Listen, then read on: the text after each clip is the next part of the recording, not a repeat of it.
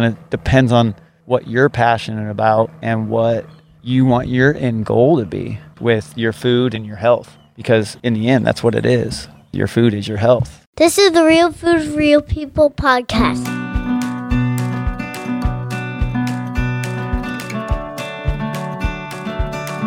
Welcome back to the podcast. Lately, we've talked to a lot of people uh, with meat and beef in particular, producing it here in Washington state, raising beef on ranch land, feeding beef, all this kind of stuff. But what about the next step? The person that takes that beef and turns it into something that you and I can buy at the store and cook up, or that a chef in a restaurant can cook up. So I wanted to talk with one of those people. This week we talked with Bobby Morrison, and it turns out he's so much more than just that. He is a meat cutter, a butcher uh, at Del Fox Meats in Everett, but he has a background as a cook and a lifelong passion that you'll hear about for food. Join me as this journey continues. This is the Real Food, Real People podcast. I'm Dylan Honcoop, and this is all about my journey to get to know the real people behind our food the farmers, the ranchers, the butchers, the chefs, and many more of the people that create the things that we eat. Thank you for being here this week.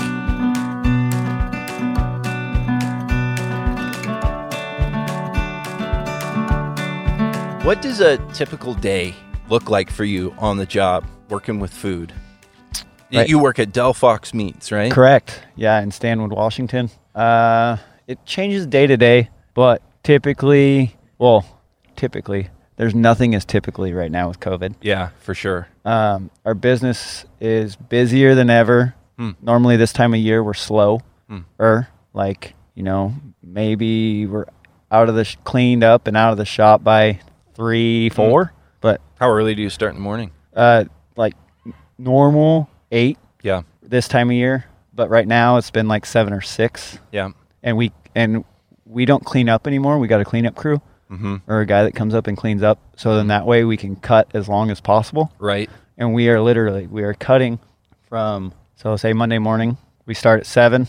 We'll start you know set up, put everything scrap barrels, hooks, luggers, trays, get everything all our mise en place, everything set up in place, and then uh, then we'll roll out the beef and start cutting and then we have a break at 10 it's about 20 minutes uh, and then we'll have another break at noon and then we'll just and then we'll have a break at 3 but we're cutting beef the whole time and we don't stop until like 5 5.15 it could go longer who knows um, what else comes up So cutting beef, how how does that work? What what do you start with? okay so and, and just every- in a nutshell, what, what does the every process shop go? every shop is different Mm-hmm. there every shop is different everyone cuts different everyone has a different theory or just a different method however you want to put it no one really cuts meat the same it's unless unless they've been cutting together for a really long time Mm. um, everyone breaks it just a little bit different you know it's like you could have it uh, inch different one way or an inch different another and it kind of changes the muscle structure a little bit but uh, typically, what, the way we do it is we break everything by the half, and then it's quartered on the rail. So you would have what you would call your fore quarter on the front, and then the hind quarter on the back. That fore quarter that's on the front, that's where you get your. We'll go from the bottom, from the neck, because that's at the bottom, Mm-hmm. up to your ribeye. So you know you get your neck, your brisket, shank, arm roast, clod roast. You could get your flat irons and teres majors out of there. Let's Um, move this over for you a little bit. Oh yeah, no worries. My voice carries.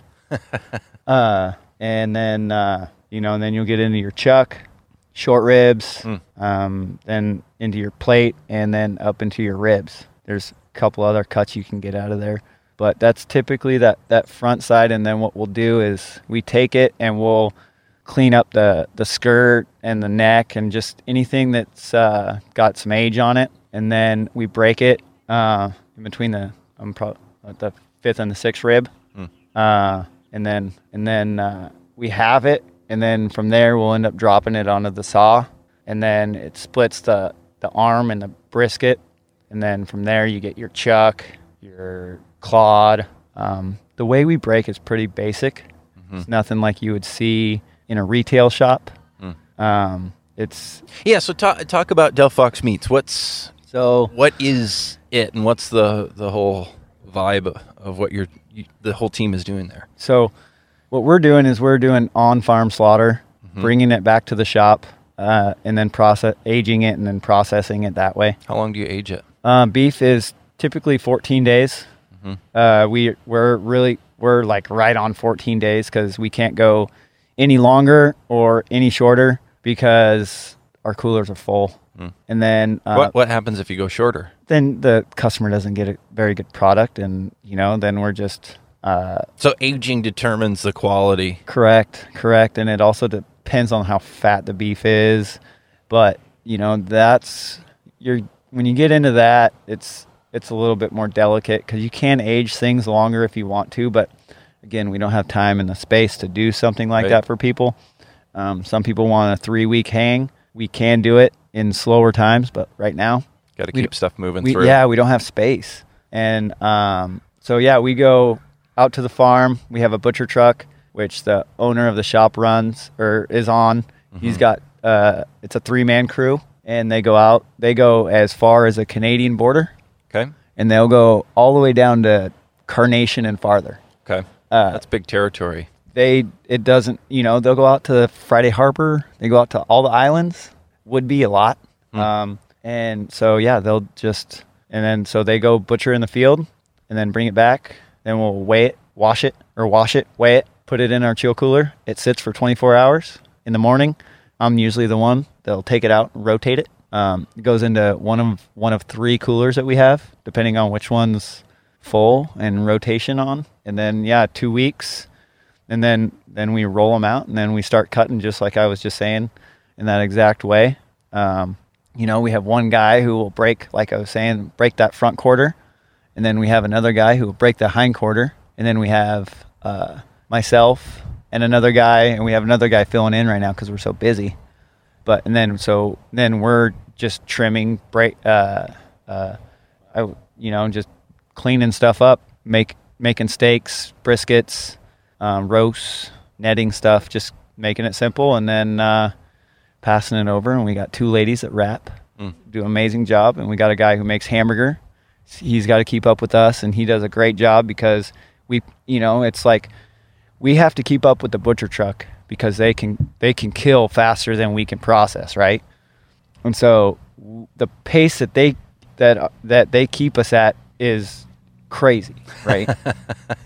Because they'll they'll kill twenty beef in a day, right? They'll make two or three loads right how many now. how many pounds is in the average beef? And it varies from anywhere from six, depending on the farmer and the cows and the feed, but it varies from anywhere from 600 to 1,200 pounds. And that's finished product Fin- to finish hanging weight product. Okay. You know, we get uh, grass-fed cows that are lean as all get out, Mhm. and that you know you honestly wish you could almost add fat to. Mm. Um, but and then you have some cows that or beef that's just so fat you just see it and your hands just start to hurt.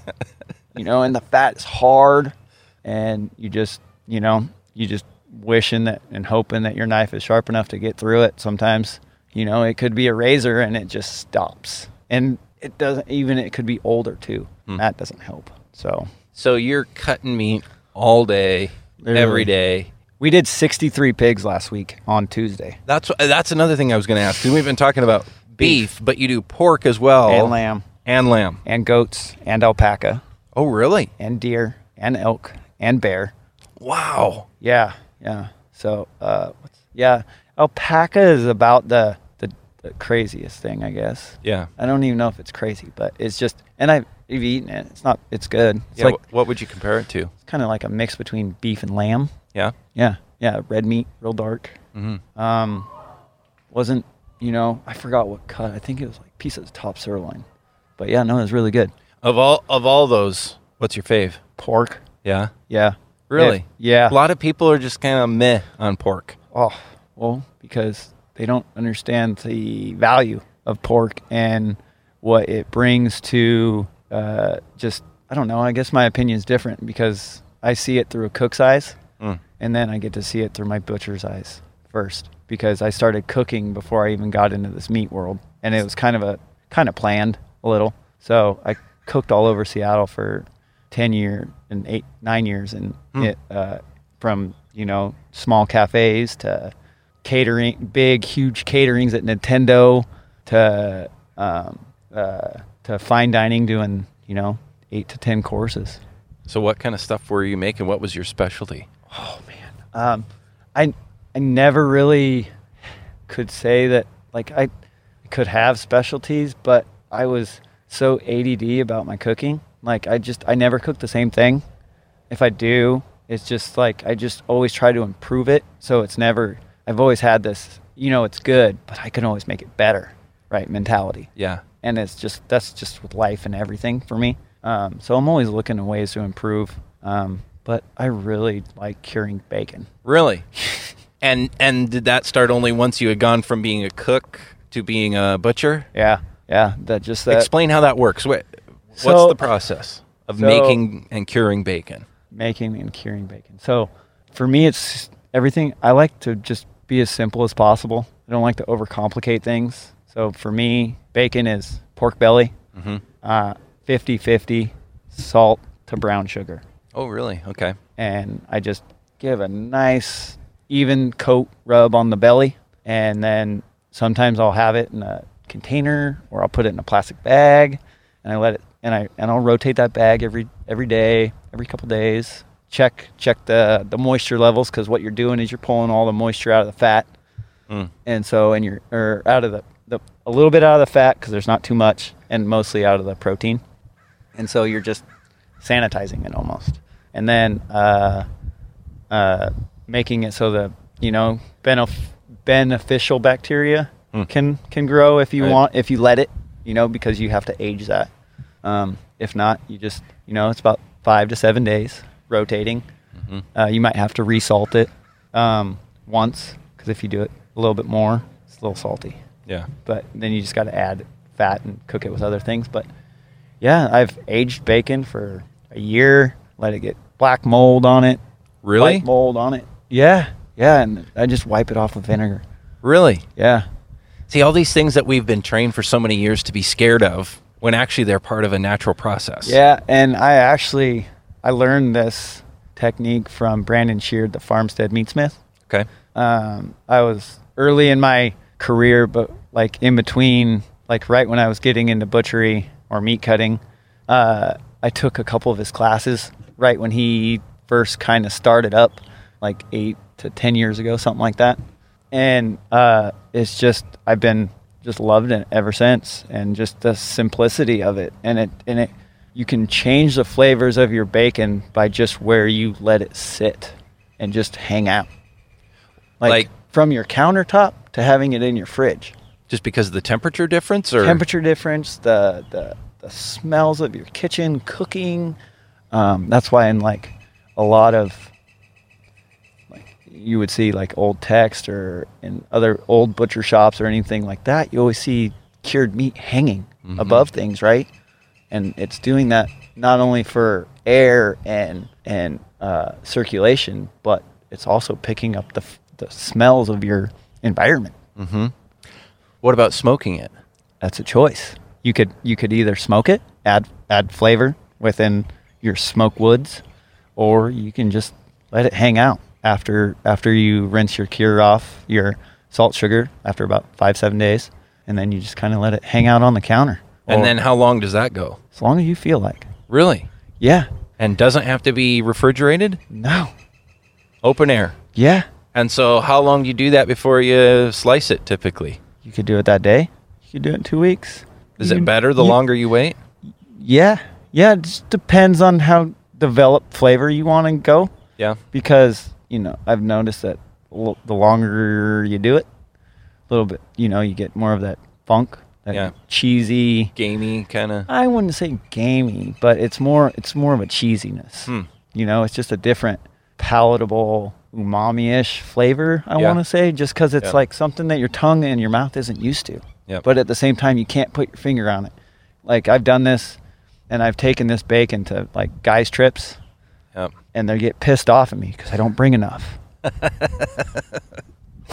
you know, like I bring all this meat, I bring steaks and everything, but they just want the bacon.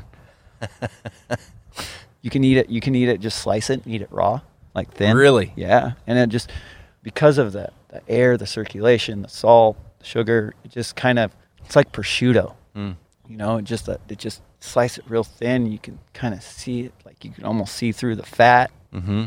Yeah, cool stuff. So, how different is that than the bacon you buy in the store?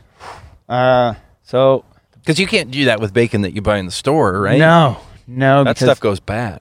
Yeah, it can. the The bacon in the store too is because it's it's all pressurized, cured. So it's like at, even at our shop, we use a tumbler and we we can make we have bacon cured in four hours. Mm-hmm.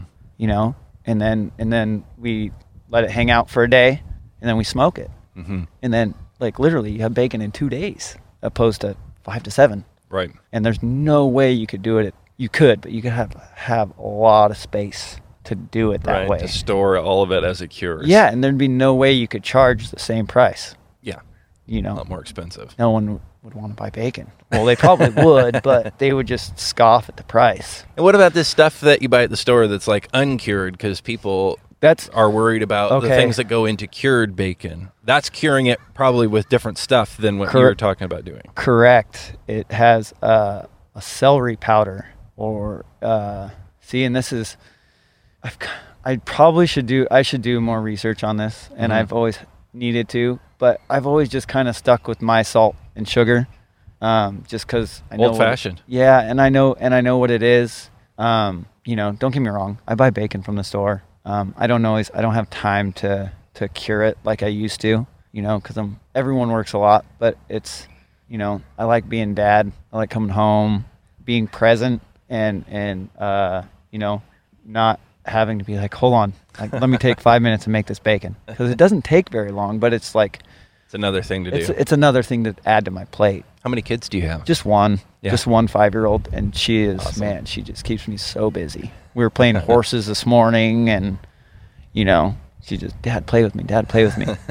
I have a four year old, so I know the oh, game. man. It's- And she just cracks me up. I forgot what she told me this morning, but she called me a knucklehead or something. you know? so, where did you grow up? So I grew up uh, in Ellensburg, Washington. Okay. uh, it's kind my it's kind of crazy because I grew up in a farm town, beef town, and I didn't really want anything to do with it then. Hmm. Like I just wanted to hang out, play my sports, hang out with my friends, ride my bike. But yeah, no, I wanted nothing to do with farming. What did your dad do back in Ellensburg? No, well, okay, so my parents actually separated. So my dad, I actually got the best of both worlds. I thought uh, as a kid because Hmm. my dad always lived over in Seattle. Oh, okay. and and um, when my parents split up, my mom moved us over to Ellensburg, and the uh, so you know I got the city life on the weekends, and then during the week I got to hang out, you know, in the country, and so I always thought that was awesome because you know I get to experience it all, and not most most people don't, and and the it it's allowed me to connect with a lot of people Right. in in in a lot of different spaces and relate to both sides. And so, you know, it's definitely helped me out in my my career and my journey and my path on this food passion that I have. Um, What did your mom do in Ellensburg? my mom did so she was she moved over there and she was doing what was it? It was um, rehabilitation for uh, at-risk youth Okay. uh, when she first moved over there, and then she ended up uh, starting her own business Hmm. as uh, what was she selling? It was like old Western antiques. So, what did your dad do in Seattle? So, and my dad, so he worked for CLC Light as in the uh, Oh. as a carpenter, okay. and so uh, you know my dad's always worked with his hands, Yeah. and so I didn't realize I was going to end up working with my hands when I was younger, but uh, I knew probably right around middle school I wanted to cook. Really? Yeah, yeah. But you know, it's I knew I wanted to cook, but I never like What What was it that you were doing at that age where you were inspired by that? uh I don't I can remember actually my cousin cook making scrambled eggs with me when I was actually younger.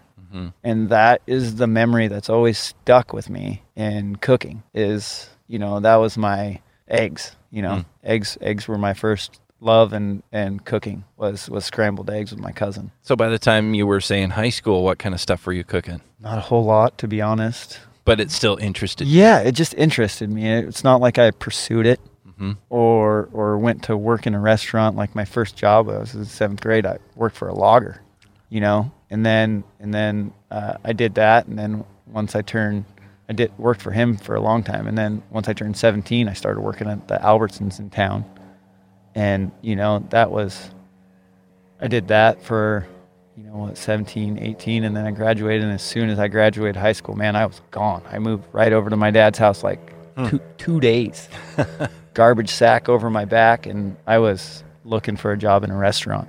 Really? As soon as I graduated, yeah. Yeah. And so what was that first gig? What did you do? To be honest, it was in the mall at Auntie Anne's Pretzels. I don't know if I've ever really told anyone that, but only my close friends know. It didn't. I wasn't there very long, Yeah. but at the same time, it's like it's cool because I did that when I was 18, and then all of a sudden, you know, it's like I've been cooking for a while. Went to culinary school at North Seattle, Mm. um, and worked in a couple cafes and stuff. And then, you know, a handful of years later, all of a sudden, pretzel buns and pretzels become huge, right? Like everyone's wanting pretzels, and, And you're like, I've done this. yeah, yeah, it's weird, man. And I'm like, and people are trying to figure out, like, in the in the bakery section cooking, they're like, I can't get these as golden brown as I want, and I'm like, I can help you, you know. Yeah. And so I'm like, but What is it about the right amount of butter, and the right no, heat? to be honest, it's baking soda and water. Okay. It's just it's just gives it a nice shine. You just kind of brush it on. Really? Yeah. Huh. Just as you're done baking it, and kind of and then throw your salt on. No kidding. Yeah. If it Oh. doesn't work, don't hold me accountable. just because you heard it on the podcast doesn't mean it always works. That's true. Don't don't believe everything you hear on a podcast. Yeah. At least try it though. What um what was the coolest restaurant cook cooking Oh, experience gig that I've you- ever had. Yeah.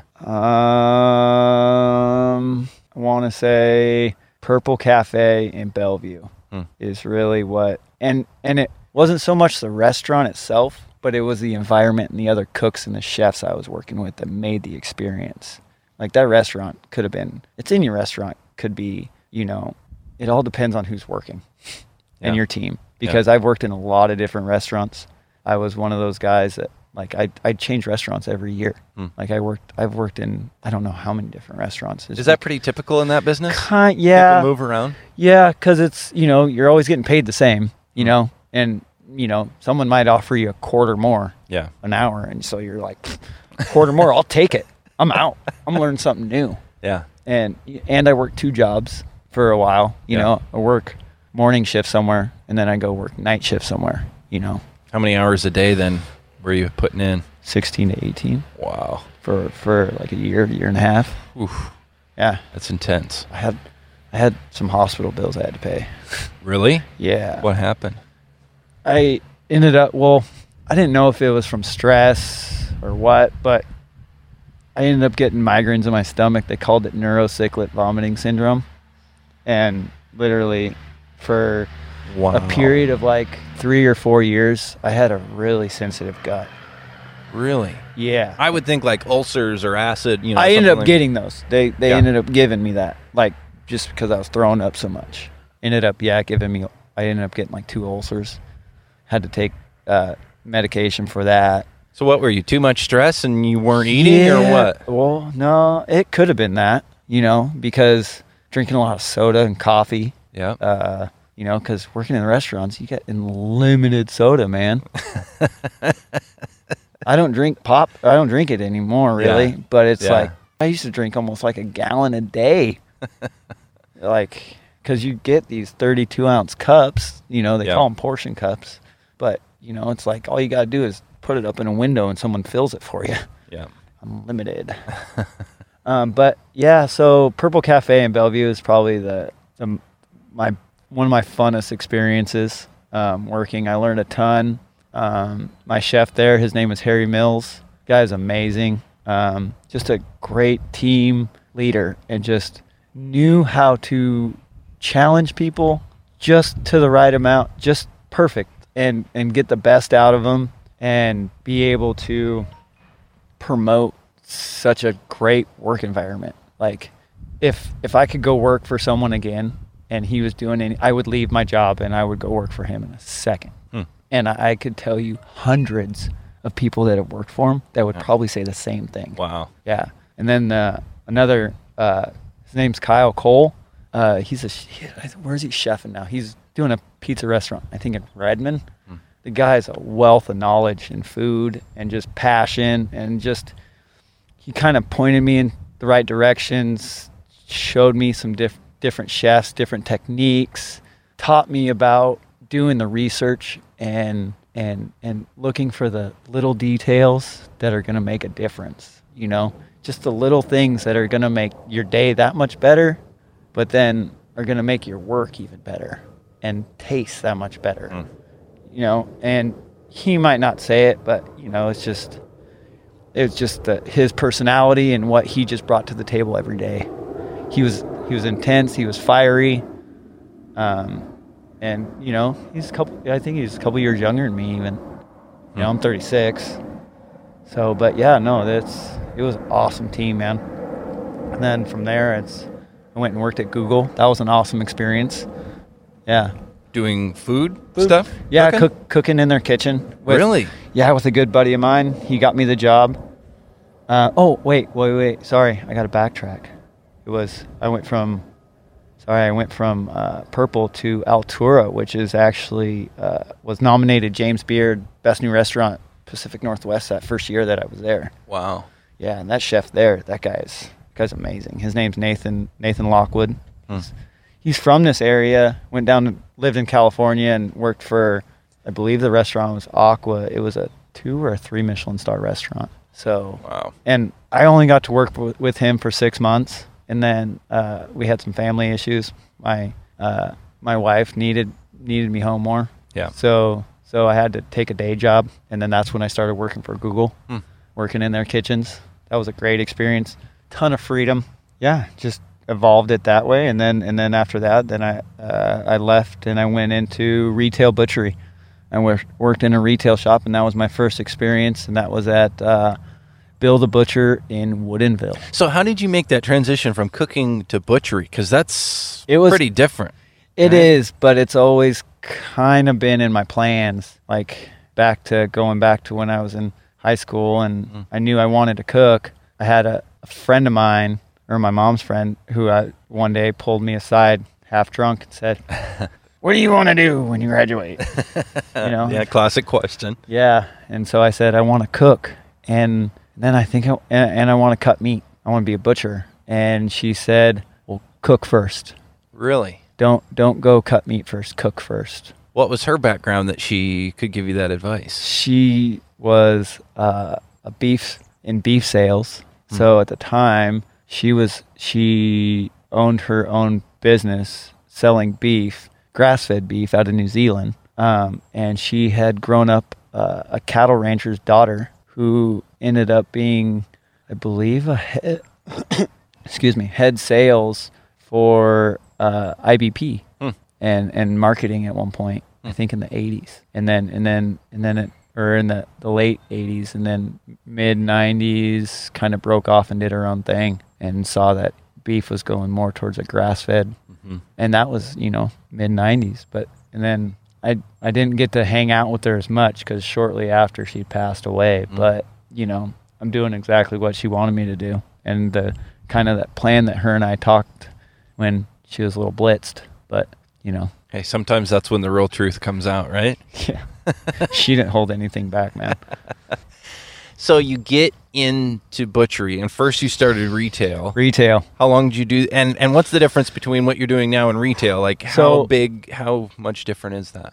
A lot. I I think it's a lot different because different customer base, different process. You know, it's like you're going from setting up a case of meat out of a box that literally you're just like denuding or trimming fat and being able to make it presentable and putting it in a case. Yeah, it's got to Right. look good. Yeah, you got to make it look good. And then from what we're doing now, now it's speed, being able to debone stuff because you're not when you're working with box stuff, you're not deboning Mm. a whole lot. Uh, um, yeah, just knife skills in general are a lot different. You're having to use different positions. You're using a lot more leverage, uh, gravity for a lot of things.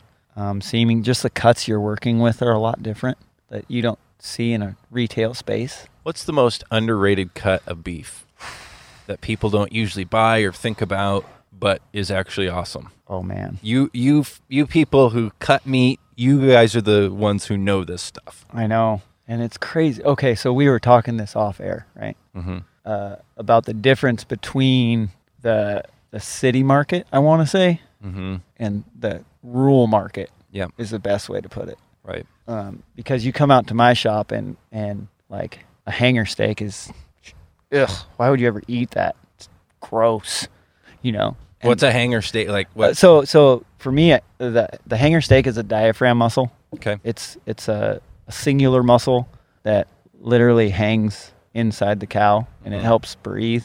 Right. It's part of your skirt, the skirt steaks and stuff. hmm Um, but it's it's gonna be one of the beefier cuts. Anything on the inside is Mhm. gonna be have a lot. I want to say beefier flavor. So you got your hanger, your skirt, uh, maybe even your flap flank.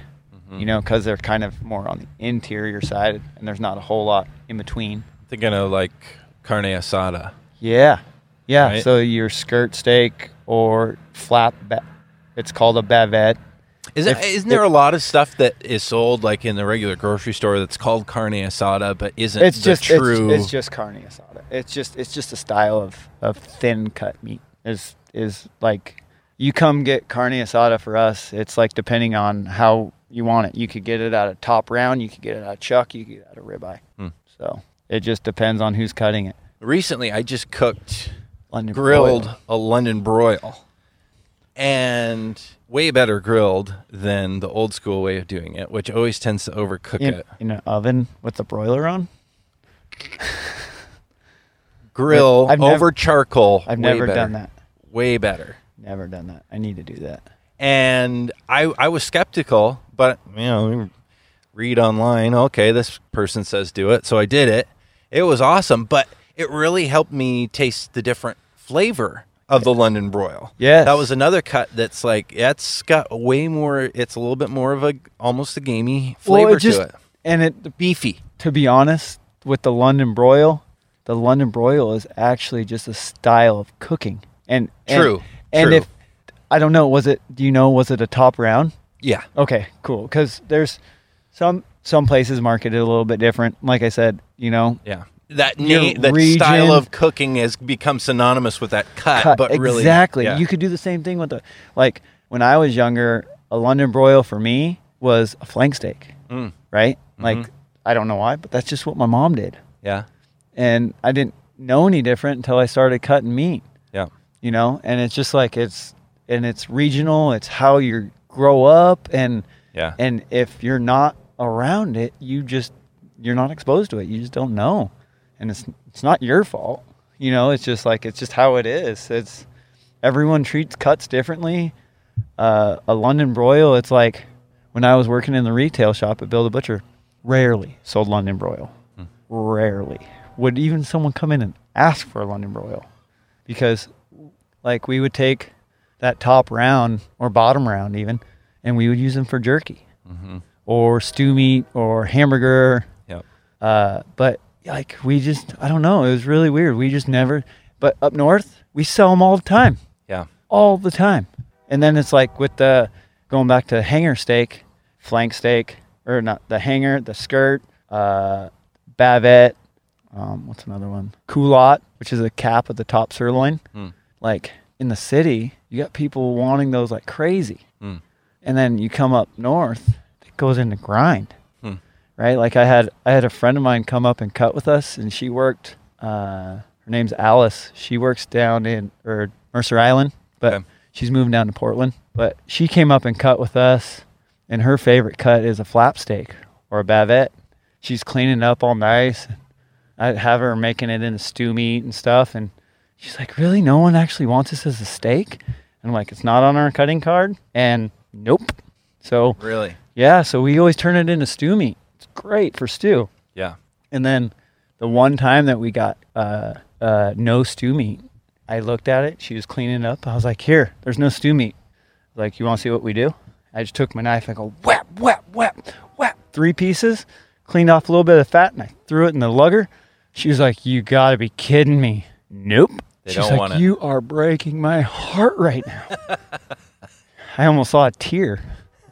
You know, because it was So if a you throw it in the lugger, what does that mean? It goes to grind? goes to grind. you know? Hamburger. Yeah. The hanger steak, same thing. Yeah. Goes to grind. Skirt steak goes to grind. And she's seeing this, right? Because she markets all these cuts all the time. Mm-hmm. And people just like, she can't keep them in her case long enough. Really? Yeah. And then I'm throwing it into grind. And she's just like, just her, I can just see her heart breaking, you know? Why are you so passionate about food? think, in all honesty, because my mom cooked the, o- the living out of it when I was a kid. like my vegetables, I I will almost eat them raw, opposed to cooked. Yeah. Like it's just barely blanched Yeah. when I cook it, yeah. and and like they say perfect in some restaurants is like you can go up to your carrot or your asparagus and you should be able to cut it with a fork hmm right? It shouldn't fall like literally it shouldn't smash, but you should Right. be able to kind of have a little bit of force, but be able to cut it with a fork. Yep. That's almost too cooked for me. you know? Like Yeah. I just liked it just just barely cooked cuz yeah, my mom would she would take a can of cooked beans and boil them. And so that I drove your passion to like, there's a different way to do this. I guess because that's the only thing I can come up with from looking back and trying to just reflect on on how I've got here, right? Um, because I do that quite often to just kind of give myself checkpoints and Yeah. see how I'm doing, and and uh, uh, yeah, that's just a lot of what I come back to. And my wife's the same way. My wife works in food, well, kind of now, but not Yeah. really because of COVID. What was she doing? She was working at Daniel's Broiler in Bellevue, Mm. Serving serving steaks. They cut back because of Like, COVID. Oh, they haven't restaurant. been open since. So they just laid a bunch And of people off. well, no, they're still all they're all well, yeah, yeah, because they're all on unemployment. Right. Um, but uh, they actually start back up tomorrow. Wow. Yeah, my wife's actually got her first shift back on Sunday. So Yeah. COVID has really done a lot to the food world. Oh right? my god, man! It's changed our out. It's changed the way we do business. Like I said at the beginning, like we're slammed. We are so busy. It's like fall. It's busier than fall right now. Like it is. We are doing so much beef and pork, and people are wanting to fill their freezers more than ever before. Is that they just want to stock up? Yeah, Or is it because they're home and cooking more? that could be it too. Or they don't trust the food system. They don't trust what's going on. Like, um, you know that your podcast you did with Camus. Mm-hmm. uh, he had a he had a lot of great things to say about our food system Yeah. and what we do here in Washington.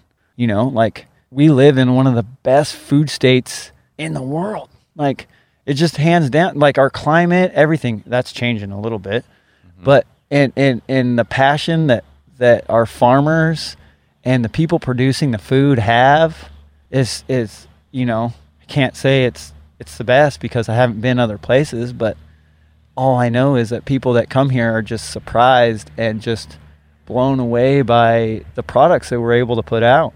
You know, and it's cool because the different temperature climates that we get all over the state from the San Juan Islands to where we're at now in Everett to up to Stanwood, up where you're at in Lynden, all the way over to the desert when you go to Ellensburg Yep. and farther over to Sunnyside, Walla Walla. Like you get in, you know, you know, it's like you got potatoes up north, you got potatoes out east, you got wine grapes up north, you got wine grapes out east.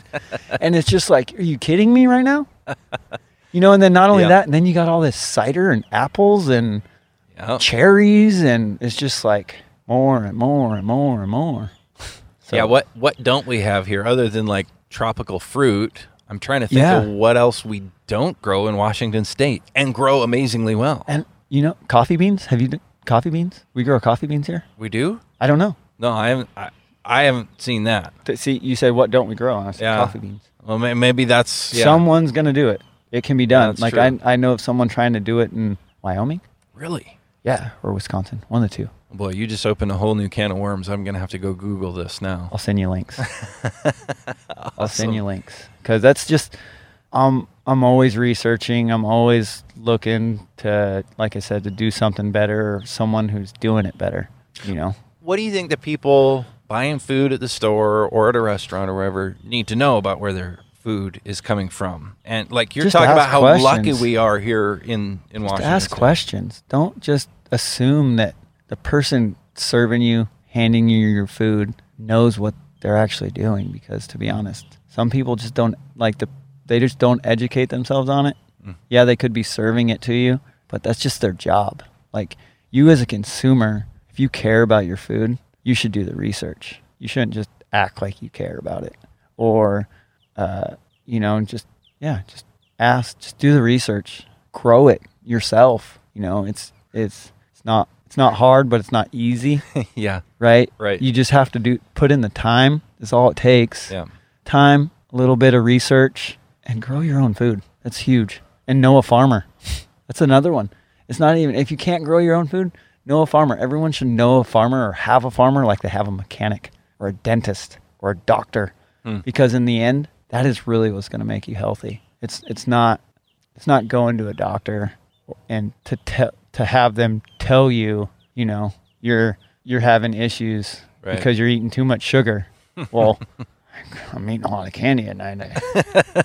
well, you know, it's like, and, and I have that issue. I probably, if I go to the doctor, they're going to tell me I eat, you know, I'm probably close to diabetes, but it's like, cause I, I, I like candy, Yeah. you know, Yeah. but at the same time, I know I do. I should not eat Yeah. it as much, but at the same time, kind of tough sometimes when your wife makes a bunch of brownies and puts salt and powdered sugar on top of them. and then you got your five year old being like, Dad, these are so good. Will you just have a brownie with me? no, I'm not trying to do that. Okay. What about there? There are a lot of trends and fads out there, and a lot of people that a lot of there are a lot of things that people are really worried about with their food. Yeah. Are those things accurate generally that people worry about, or are they kind of, I, I, in my experience at least, s people are not worried about maybe things that they should be, and they're all obsessed and super scared about things that aren't actually bad at all. Correct. Yeah. No. Has I- that been in your experience, knowing kind of the back end of the food system? Yeah, yeah. And again, it just goes back to educating educating yourself as a consumer. You know, it's and this goes when I was working at the retail shop in Woodinville. I was blown away with how much the consumers knew about the product that I was selling Hmm. compared to even some of the people that I worked with Hmm. because they didn't know. And literally, I had customers tell them more about the meat that's in that box Hmm. than what they knew. And and for me, it was a real eye opener to be like, I need to know more. You know, if I'm selling this and I'm talking to someone, I don't Yeah. want to just. If I'm gonna, I'm gonna tell you the truth. It's just that's the way I have always been. I'm, you know, I try to be as honest as transparent as possible, um, and and I try to pass that on to my daughter. And so, when I just I just tell people to educate themselves, and I'll do whatever I can to help put them in the right position to do that. I'll answer all the questions, but yeah, it's just kind of looking them up, talking to the people raising it, um, looking into the people that are processing it, looking at those practices, um, looking to where it's coming from, uh, what's the carbon footprint. You know, there's a lot of different variables, and it depends on what you're passionate about and what you want your end goal to be.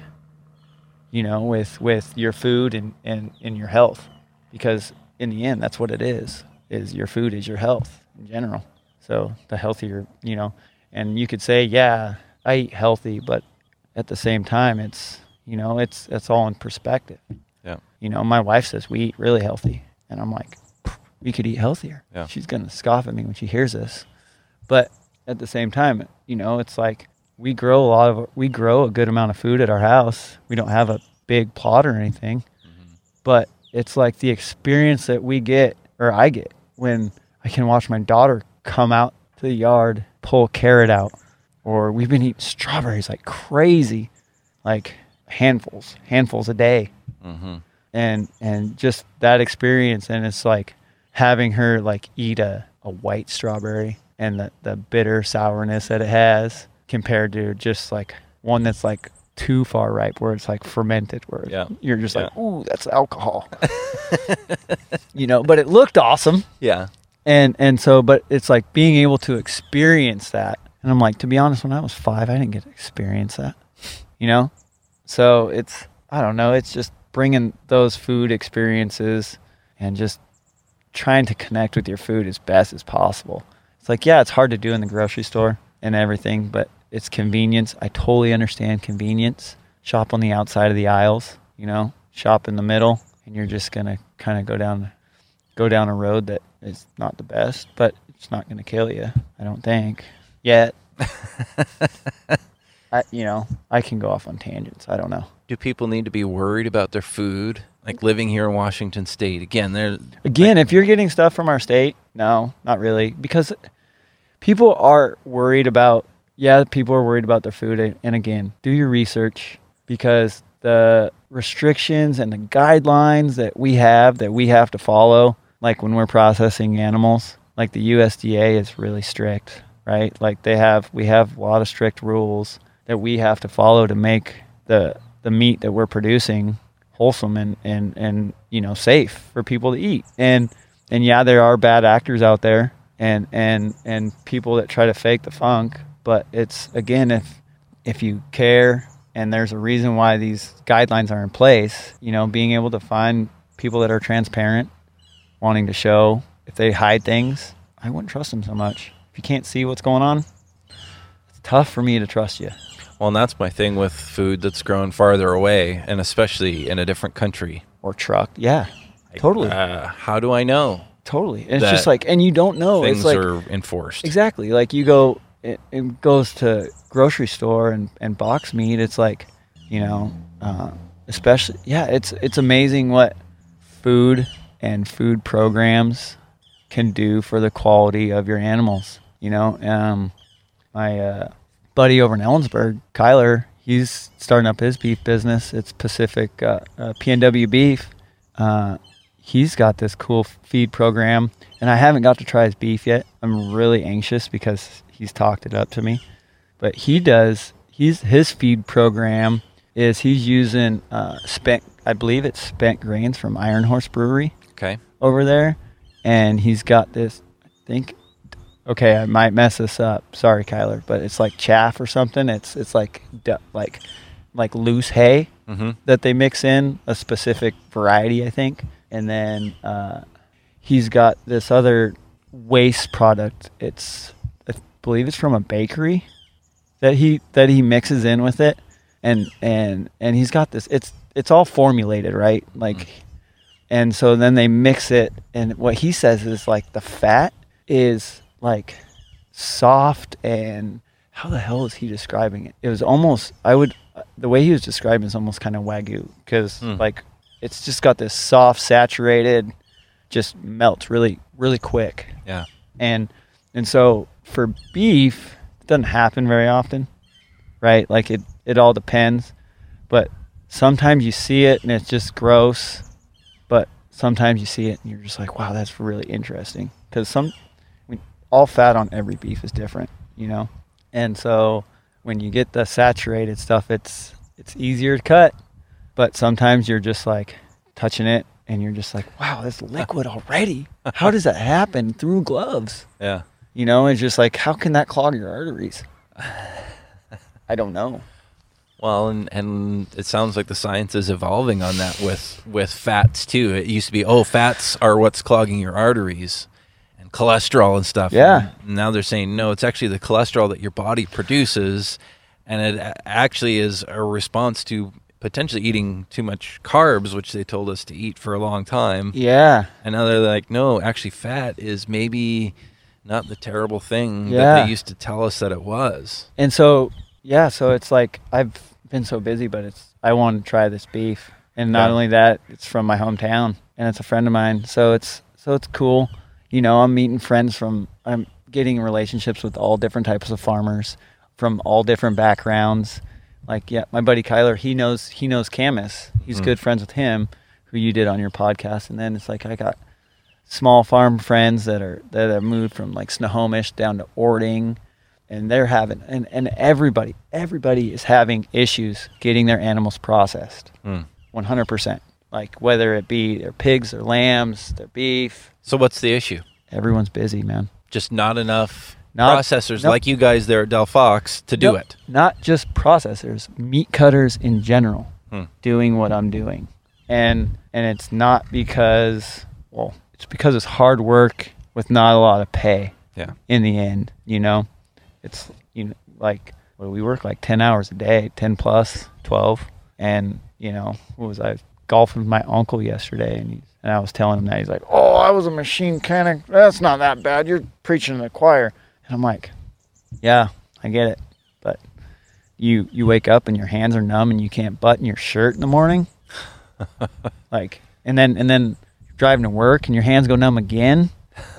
and then when you get on the block, you're starting to cut. And you can barely grab a piece of meat with your left hand because it's numb. And then you can't grip your knife because it's numb. And then you have to just shake it off Just from using your hands so much. all day, all day flipping, pulling, Hmm. tearing, grabbing.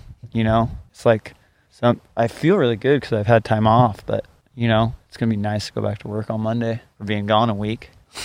So, but yeah, it's my back, my arms. Like I feel good now, but last week, man, I was, my body was in a bad shape.